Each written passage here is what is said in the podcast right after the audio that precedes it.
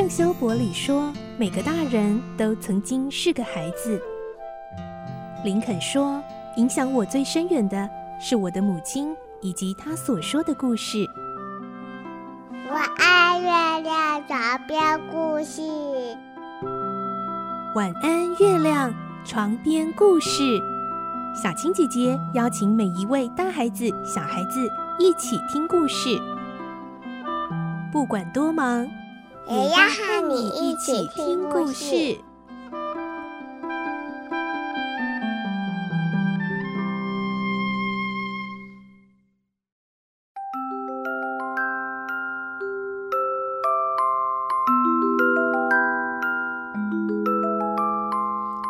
晚安，欢迎你和我们一起听故事。我是小青姐姐，今天我们继续来听《怪盗与名侦探》第三十九集的故事。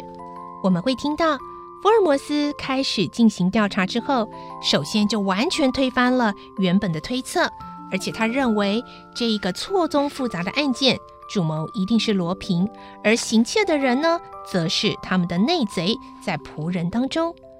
而就在这时候，还没有找出内贼，男爵的宅邸又再次的被行窃。而在争斗中，华生再次受到重伤。来听今天的故事，《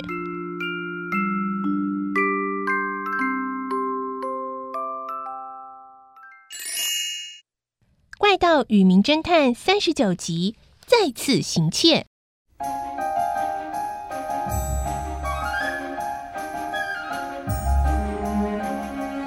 向男爵夫妇报告完侦查之后的案情，福尔摩斯和华生决定先告辞，回到男爵宅邸本馆二楼的房间。那是男爵为他们准备的住房。福尔摩斯和华生他们在房间里讨论案情。过了一个小时，他们被邀请去餐厅吃饭。男爵夫妇和他们的两个女儿苏菲、里耶都已经坐在那儿等候。苏菲八岁，里耶六岁，是聪明可爱的小女孩。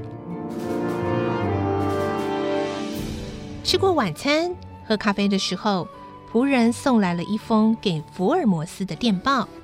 电报内容这么写着：“您在极短的时间内查获惊人证据，万分佩服，亚森·罗平。”福尔摩斯看完信，严肃的把电报递给男爵，说。府上一定有罗平的卧底，你们商量的事和我的一举一动，全部让他掌握的清清楚楚。哦，怎么可能呢？我实在是想不出任何原因啊！我们的所作所为都在他的监视之中。嗯，府上一定有帮罗平通风报信的内奸呢。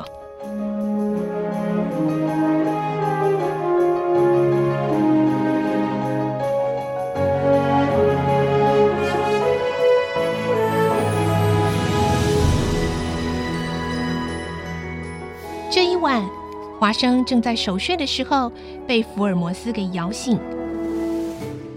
华生，你醒醒，你看看，你看看窗户外面。啊，什么啊？公园那边吗？是啊，有没有看到？你看到了吗？看到什么啊？没有啊。哎，你清醒一点，睁大眼睛，看到没？啊，哦，看见了。有两个黑色的人影，嗯，靠在铁栅栏那边，对不对？啊，他们动了，快，华生，我们走。福尔摩斯和华生下楼，灯这时候全部是熄着的，所以一片黑暗。他们摸索着走到厢房楼下的房间，从靠后院的玻璃望向公园，看见刚刚那两个人一动也不动地站在原地。福尔摩斯自言自语地说：“奇怪了，嗯、呃，房子里有声音哎，嗯，现在应该所有的人都睡了。是啊，可是你再听听看，嗯，是房子传出的声音没错。”两个人专心的倾听，又听到了低沉的口哨声从公园铁栅栏那边传来。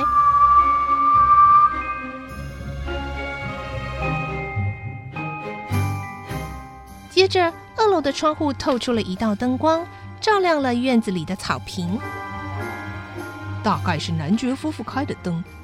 我们住的上面应该就是他们夫妻的房间呢。原来刚才房子里的声响是从男爵夫妇的房间传出来的，他们大概也在监视着公园这边吧。奇怪，真的是奇怪了。我也不懂哎，这是什么暗号吗？福尔摩斯悄悄地拔掉门栓，啊，又吹了口哨。这一次比之前的更响，音调也不同，而楼上也发出了更大的声响。嗯，可能是从阳台传出来的声音啊。福尔摩斯开了门，探头往上看，立刻又把头缩回来。阳台上有梯子，二楼的声音不是男爵夫妇传出来的，是小偷进来了。我们快拿走他的梯子。两个人冲过去的时候，楼上有个黑影从梯子上溜下来。他一落地就扛起梯子往铁栅栏跑去。福尔摩斯和华生赶紧追上去。就在那个男人要把梯子靠在铁栅栏时，他们就扑上前去。同时，铁栅栏外发出了两声枪响。听到枪声，福尔摩斯和华生立刻趴下，这个男人则趁机爬上梯子。而华生奋不顾身的跑过去将他拖下。这个人一回头，突然抽出了匕首，刺向华生的胸口。华生挨了一刀，啊啊！华生倒在地上，而这个男人又急忙的爬上梯子。福尔摩斯想从下方拉住他的脚，而那个人却用脚踢了福尔摩斯的脸，然后趁机赶紧爬上楼梯逃走，和铁栅栏外的伙伴会合。逃往公园浓密的树丛。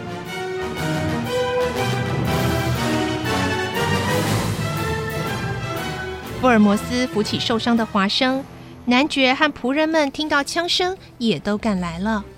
华生伤势很重，一脸惨白。男爵宅邸现在乱成一团，大家先把华生抬到床上急救，医生也马上来了。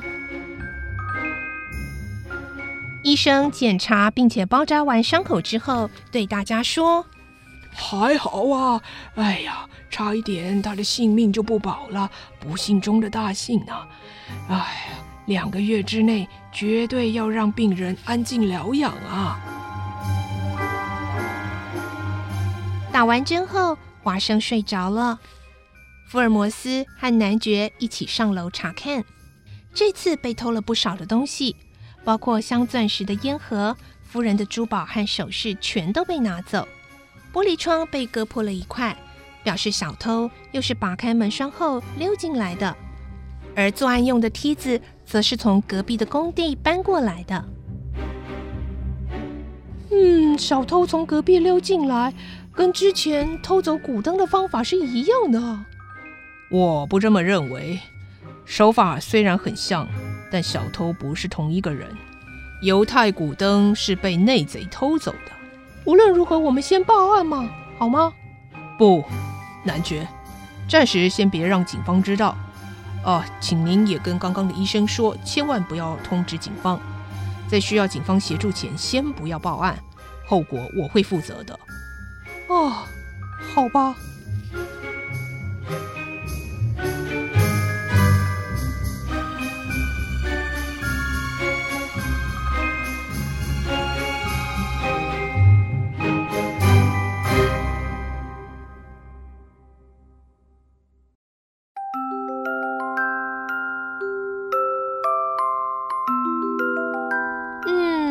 怎么会这样呢？